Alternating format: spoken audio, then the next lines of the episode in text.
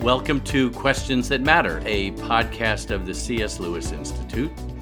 I'm your host, Randy Newman, and today my conversation partner is Louis Markos. Louis, welcome to Questions That Matter. Thanks, Randy. It's good to be on. Louis Markos, for those of you who may not be familiar, is a professor at Houston Christian University. He's written 25 books, which I think is more than I've read. No, that's not true. But he's written quite a bit about C.S. Lewis, quite a bit about the Christian life, quite a bit about classic literature and classic approaches to education and how that can shape our discipleship. So I've been looking forward to this for quite a while. I loved your course that you put together for The Great Courses on the Life and Writings of C.S. Lewis. We'll put all sorts of links in the show notes, but I certainly hope that our listeners know about those great courses, because my goodness, what a great wealth there is there. So, but Louis, you're a professor at Houston Christian University. Why don't we start with a commercial? Tell us a little bit about HCU. Well, until about 6 months ago, it was called Houston Baptist University, or HBU, and we've changed our name. We've not changed anything else about ourselves.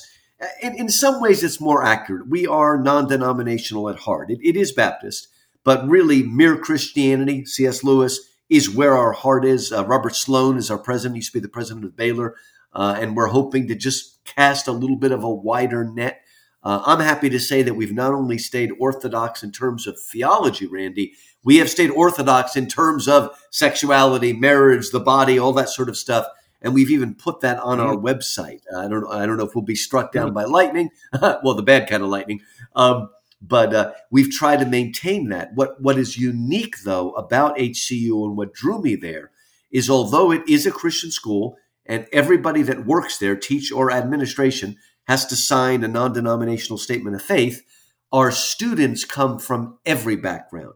That includes as much as 10% Hindu, Muslim, Buddhist, Jewish students, atheists, agnostics, Christians of every variety. And so I like it because it is a place where I can help disciple believers, but it's also a mission field. So to me, it's and because we live in Houston, we are maybe, if not surely, the most diverse school in the country. Huge, not just as you think, black, white, Hispanic, but everybody, like from all over Asia, from all over Latin America, from Egypt, from the Philippines, Vietnam, India, Pakistan, the whole world is here. And so it is, I'm sure, Randy, you're used to people talking about Revelation and the idea of the multi-ethnic church. We are the multi-ethnic school, drawing together all the nations. And I've been teaching there 32 years. Can you believe it? Oh, that's really wonderful. I've thought about that because I knew that about the school. It's a Christian university, and yet you have an evangelistic opportunity there. How wonderful. That's really, really great. Well, let's shift to, I want to tell our listeners, I want to talk to Louis about a very, very new book he's written, C.S. Lewis for Beginners, and then an older book that was written several years ago about the classics, and why Christians should read the classics. But let's start with the Lewis book. So this is, it's really fun. I like this book. It's an intro book to C.S. Lewis for Beginners. It's got cartoons in it or pictures. I enjoyed that. But tell us what you were hoping for that book. It's a really wonderful book. I try to balance, Randy, between just writing books out of my own head and praying I can find a publisher. And sometimes when publishers approach me, I try to do it as long as I feel like it's within my wheelhouse. And this is a whole big publishing company called For Beginners. And they've published everything. Plato from Beginners, Postmodernism from Beginners, everything you could possibly think of. And they approached me directly to do C.S. Lewis. And by the way, I followed up with Tolkien for Beginners. So I've got two books with them. And their concept is it's for beginners, but I go pretty deep. I've got about 40,000 words in there. So it is very substantial. But it's called For Beginners because it's richly illustrated, and it is a kind of comic book illustration. And they're not only helpful in illustrating, they're often very funny and very witty at the same time. And I write my words, about 40,000 words, and then the author comes in, the illustrator comes in and makes pictures. Now, I knew it was going to be illustrated, Randy, so I made sure that almost everything I said was pithy, short paragraphs, things like that. I tried to visualize it, and oftentimes he came up with stuff that was in my head, and I suggested other things, which he did, so it was a lot of fun. But it gave me a chance to give a sort of primer on C.S. Lewis that had some depth. So after a biography, I go through all of his major books, and I start with a little bit of trivia about the books, then I give a synopsis, and then I choose important themes that I still think resonate today. So you're getting his fiction, you're getting his nonfiction, you're getting his apologetics, you're getting his literary criticism. It gave me a way to get to the core of Lewis and to find connections. And I did one other thing. Lewis was also a very, very prolific essayist. He was what we call a man of letters or a public intellectual. And so at the end of every chapter, which is about a book, I've got a little section where I say, here are some essays that you can read that have some of the same themes. Yes. So I'm hoping it will help folks that, you know, don't know where to begin with the essays. They can pick and choose. So that was a lot of fun. And again, it will get people, it'll whet your appetite. But even if you're a big Lewis fan, you'll learn new things, I promise. Oh, And I will certainly say that because I think I'm a big Lewis fan. I know I am. But just reading parts of that book, C.S. Lewis for Beginners, it's like, oh, okay, that's how that. And I love the ties you make. So you've read this book here, read this essay. And I think it's a great service. So, well, let me push a little bit deeper because you know, sometimes I think if Lewis heard us talking so much about Lewis, I think after a certain point, he'd be kind of disturbed. It's like, wait a minute, you're focusing on me. I want you to focus on the Lord. I want you to focus on the reason I wrote those books, not just me. So let me, if I can ask you a very personal question, you've delved into Lewis on an academic level. You're teaching about him, you're reading him. How has all of that shaped your own spiritual growth, your own discipleship? It's an interesting story, Randy, because I grew up, all four of my grandparents were born in Greece and immigrated to America almost 100 years ago now. And so I grew up in the Greek Orthodox Church. I came to know Christ in the Orthodox Church. Later on, God moved me into the evangelical world. And yet, when I was young, our priest, who referred to himself as a born-again Christian, that was big in the 70s, he gave us, when we graduated levels of Sunday school, a copy of Mere Christianity and Screwtape Letters. And so I read them very young. And I noticed many years later when I went back and reread them again and again, how much they had influenced the way I think about Christianity, the way I make connections. Let me just give you a couple examples that have just changed my mind and the way I focus on things. In Mere Christianity, Lewis says something that I think all Christians struggle with. We all know, Randy, that we're supposed to love the sinner but hate the sin. But isn't that impossible?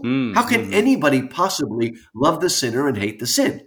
And then Lewis said in his signature simplicity and profundity, he said, we all know how to love the sinner and hate the sin because we all do it every single day to ourselves, right? When I do something that's kind of nasty or peevish or mean-spirited, I hate what I've done, but I continue to love myself.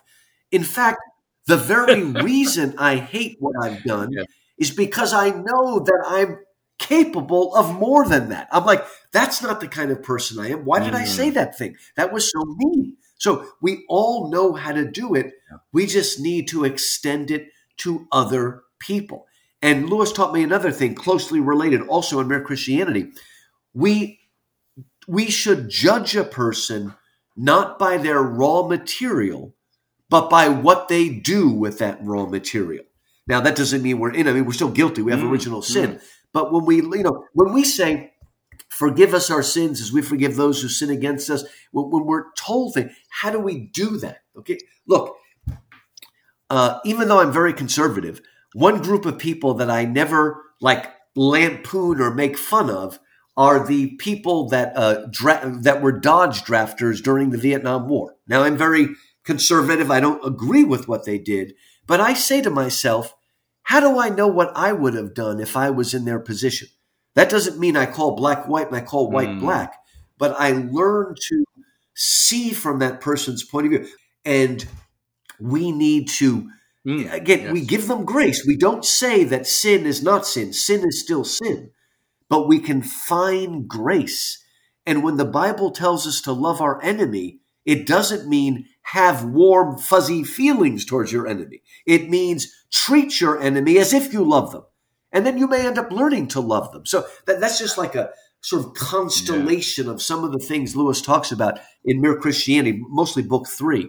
And it's that kind of stuff that throughout my life, it's helped to give me a framework for looking at myself, for understanding other people, for living in Christ, right? And of course, the other great thing is one of the reasons Lewis is the greatest apologist of the 20th century is nobody has ever balanced reason and imagination with such grace and power. Oh, yeah. And so Lewis helped me to see that I love the Lord my God with all my mind, but with all my heart and with all my imagination as well.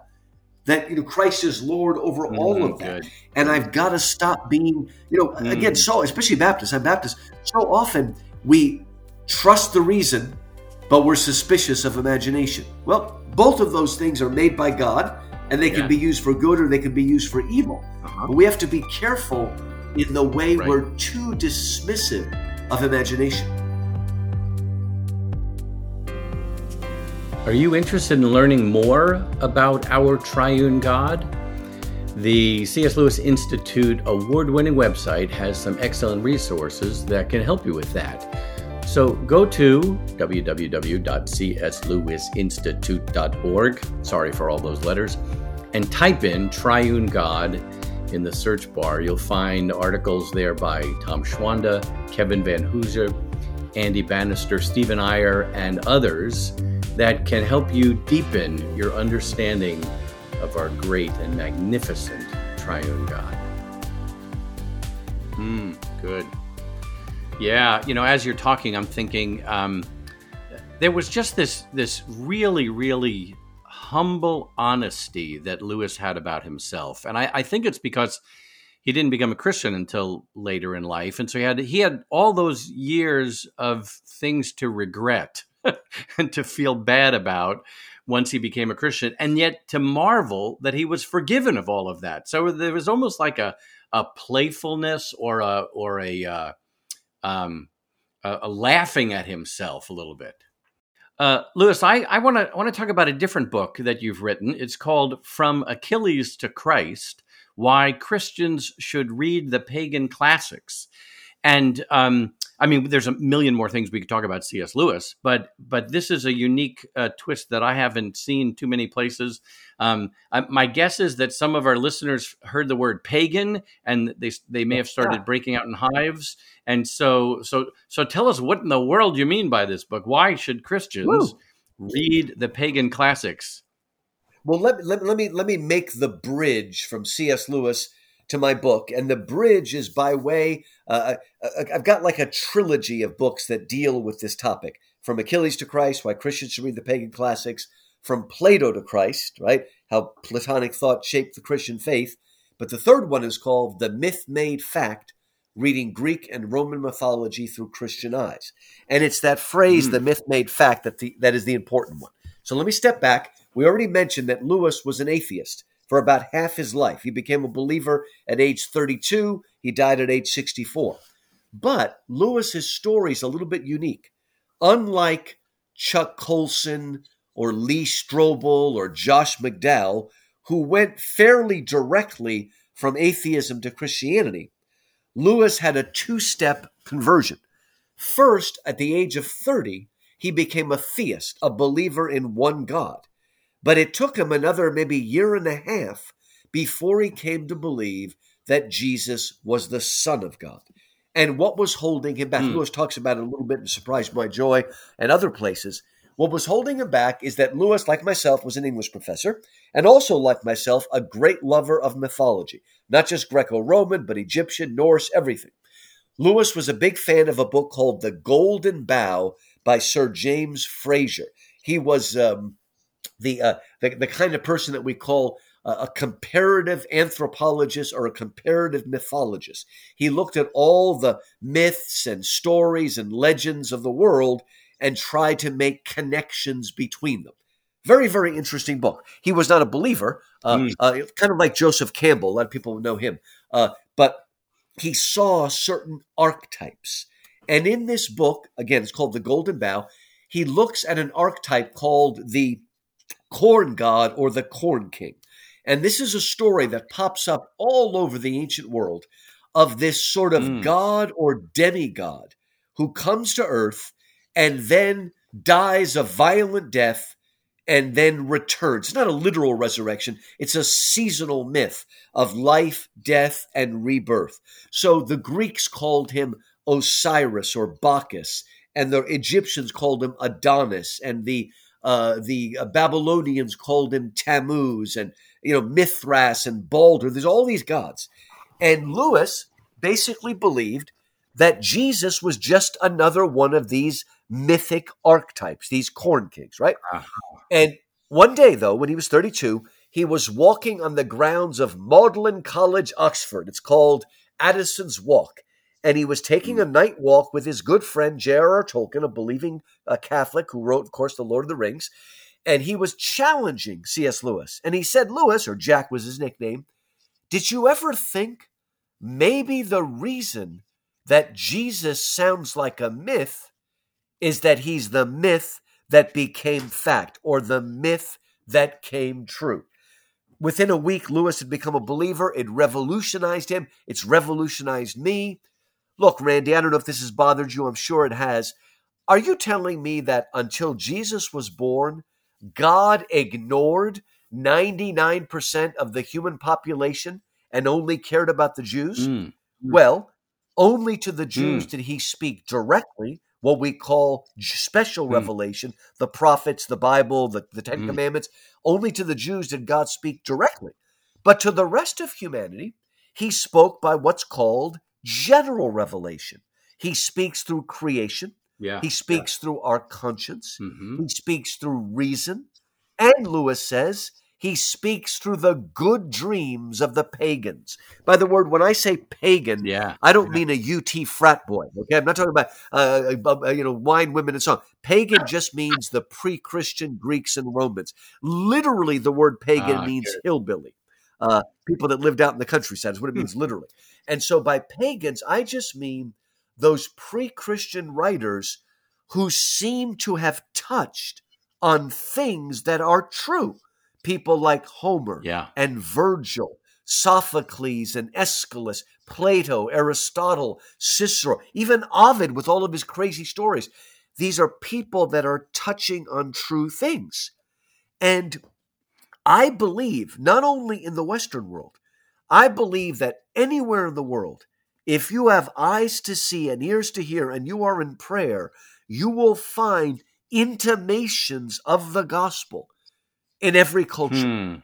Because, Randy, Jesus was not only the Jewish Messiah. He didn't just fulfill the Old Testament law and prophets. He fulfilled what I like to call the highest dreams of the pagans. Jesus is the Savior of the world. He is the Jewish Messiah, but he's also the Savior of the world. And you know what? If Jesus came and died and rose again, all of that happened, and it had parallels in Isaiah and Psalms.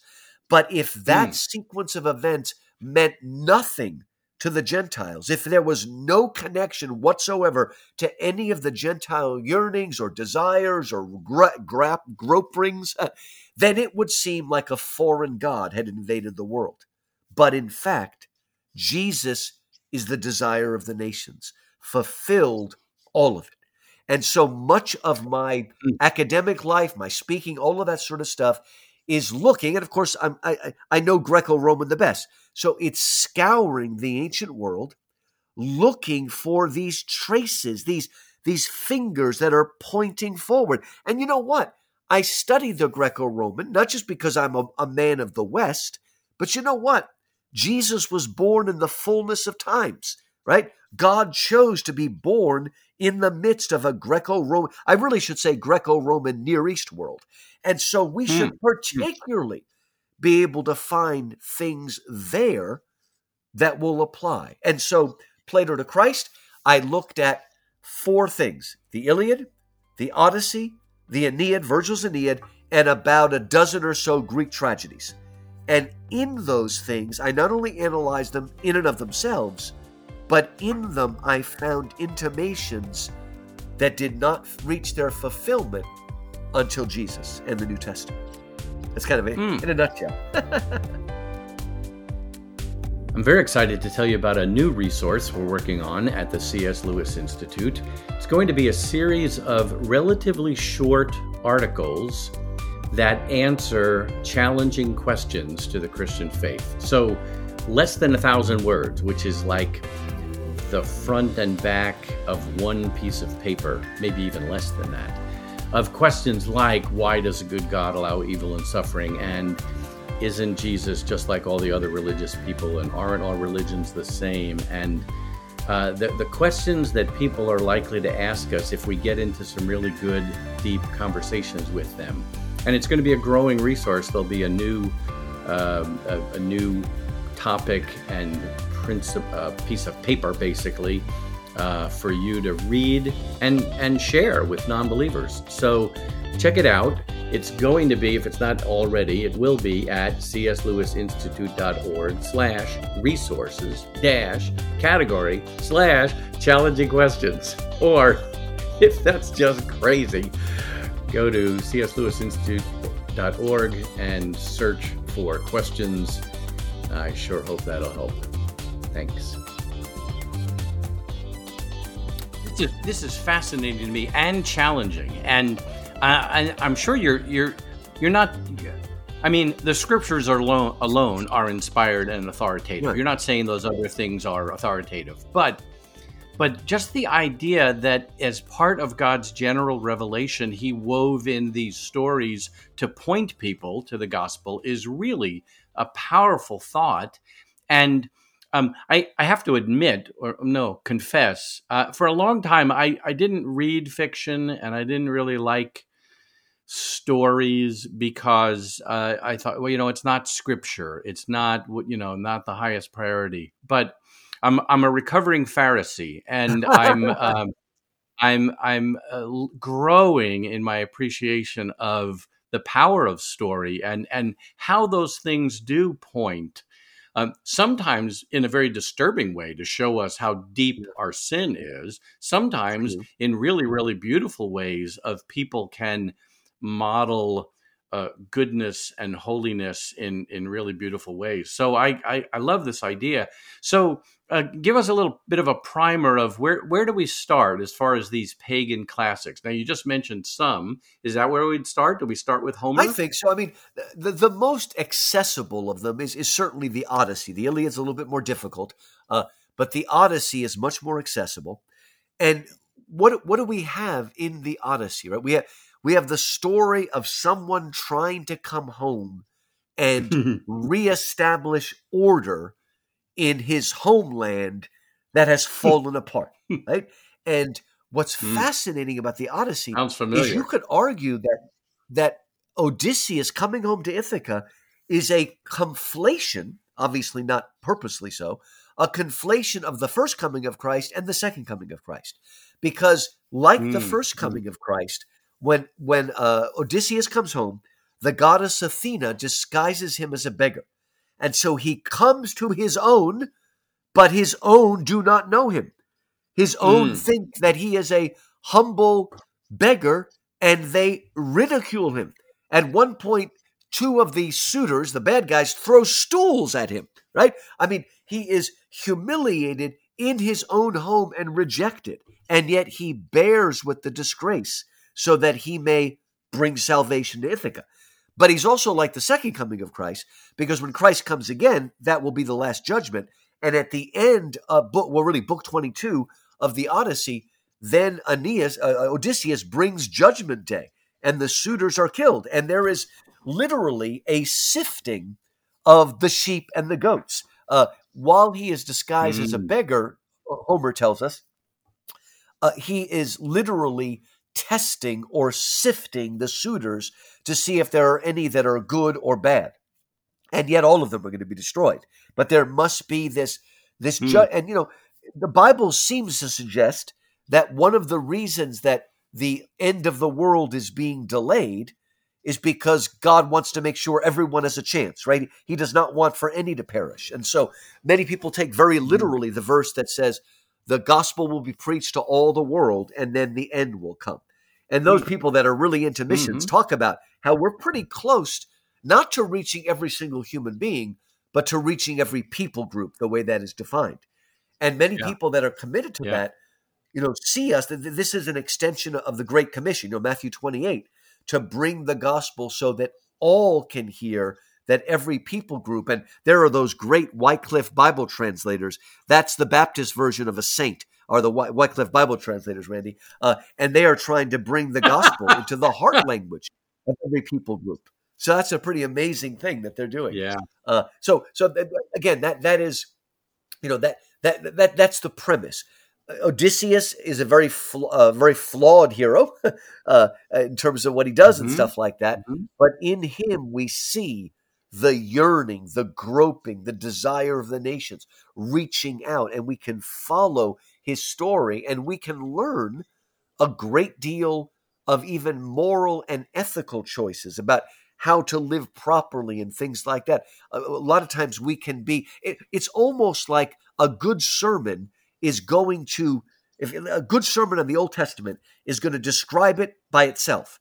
Then it's going to show how it's fulfilled in the New Testament.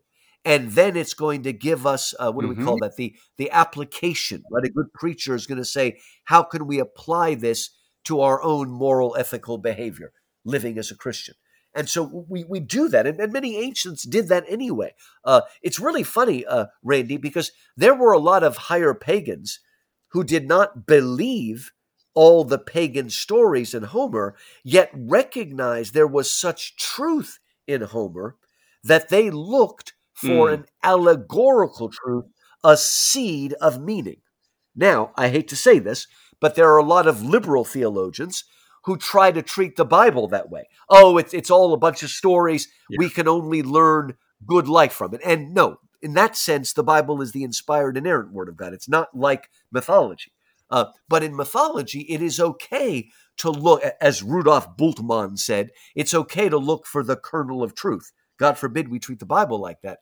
But when we read the pagan classics and the myths upon which they are based, it can open our eyes and be just like, I got to pause here to tell you a story because what you shared there about your reticence to fiction is a story that I tell in Myth Made Fact. Many years ago, there was a elderly radio evangelist, he's since passed on, in Florida, who was telling people, don't read C.S. Lewis. Well, my parents happen to live near Tampa, Florida, so I got a chance to meet with him and talk to him. And as I discovered, I expected this, he had actually not read anything by C.S. Lewis. He just read an article online that said C.S. Lewis was a heretic. That didn't surprise me in the least. What did surprise me is I said, now, sir, tell me, what have you read by C.S. Lewis? Have you read the Chronicles of Narnia? And he responded, and this was a strong man of God, led many people to Christ. He said, ever since I became a believer 40 years ago, I have not read a single work of fiction. Randy, he didn't even read the Left Behind series, which is probably a good thing, but he didn't read any fiction. Okay, now, I mean, I was a lot younger than him, so I didn't want to be a whippersnapper. If I wanted to, I would have said, you do realize that all the parables are short stories. They're all fictional. There wasn't literally a man with two sons, right? They're stories Jesus invents. But the bigger point, and this was the revelation I had when I got home, if you ask that man, why don't you read fiction? He would say, because I'm a Christian. But I believe the real reason he didn't read fiction, the reason he didn't know, is that he was a modernist without knowing it. We've all grown up in a post-Enlightenment modernist world, and we've been almost indoctrinated to believe that on one side is fact and the other is fiction. history, myth, science, this, reason, emotion, logic, intuition, and there's nothing in between. That is not a Christian worldview. Yeah. That is a modernist, deeply flawed view that is only a couple, maybe 300 years old right now. So we need to understand that the Bible is the inspired and inerrant Word of God, but it contains a lot of fiction. And if we're going to understand the full meaning of the Gospels, we need to understand all the different genres. I don't know if you've ever had on your show Leland Ryken. You should have him on because he's the number one evangelical that writes about the Bible as literature while believing fully in the Bible. His name is Leland Ryken. Yeah. His son, Philip Ryken, is the head of Wheaton or something like that, president of Wheaton. And he's written a lot. And I've written on that too, but he's kind of the expert on that. Well, you know, I might have said something similar to that, Pastor. You know, I don't read fiction because I'm a Christian, so I shudder to hear those words come out of my mouth now. I think you're right. It's exactly right. It's very modernist. It is part of that anti-intellectual fundamentalist strain that is still alive. I'm sorry to say, but once you see that. Music, art, story, these are all God's general revelation and good gifts to us. And it opens up a world of being able to grow and appreciate the physical life God has given us and the human delights of delicious food and things. I very often come back to Acts 14, where Paul said that to the group of crazy pagans who were bowing down and worshiping Paul and Barnabas. He says, God hasn't left himself without a witness. And he lists things like food and crops and joy in your hearts. And so I read fiction now, and it brings joy to my heart. And I just love how it allows me to think in expansive ways. I hope that doesn't sound... Well, if that sounds crazy to our listeners, please keep listening. We'll have other people on. You're right. I should invite Leland Ryken. That would be wonderful. Yeah. But we need to kind of bring this to a close. Louis, I'm sorry.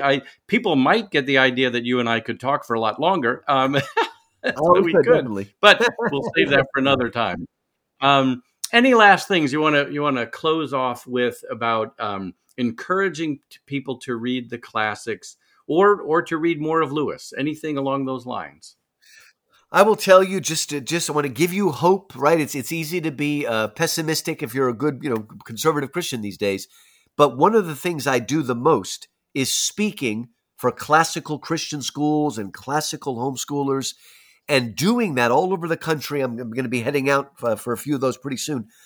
It's given me hope because wherever I go in this country, there are schools where they're training young people in goodness, truth, and beauty, in virtue. They're reading the pagan classics, and it is strengthening their faith. They are true. There's even some classical charter schools. That means they're public, but they're really smuggled theology. And my daughter teaches at a school called Founders. And it's called Founders because they're trying to teach the children to read the same books that our founding fathers read and created this great nation. Right? So we need to fight for what's called the great books. They really do exist. And we need to fight for, it's often called the canon. One of the mottos of my university is bring Athens and Jerusalem together. Athens is the Greco-Roman, Jerusalem is the Judeo-Christian, and we bring them together so that they can reinforce each other. So again, it's a great movement, the classical Christian movement, and it gives me a lot of hope that we can take back the country sort of morally and spiritually. Well, man, you've given us a ton to think about. So thank you so much for this. We're going to put some links in the show notes of some of Lewis's books. We have some articles on our website at cslewisinstitute.org that I think can reinforce some of this. I believe we've got a couple of articles by Leland Ryken and certainly by Philip Ryken. I'll try to look through that and link to those. Lewis, thanks so much for the time. To our listeners, we hope this has been a great encouragement to you, and we hope that all of the work that we do at the C.S. Lewis Institute helps you as you love the Lord your God with all your heart, soul, strength, and mind.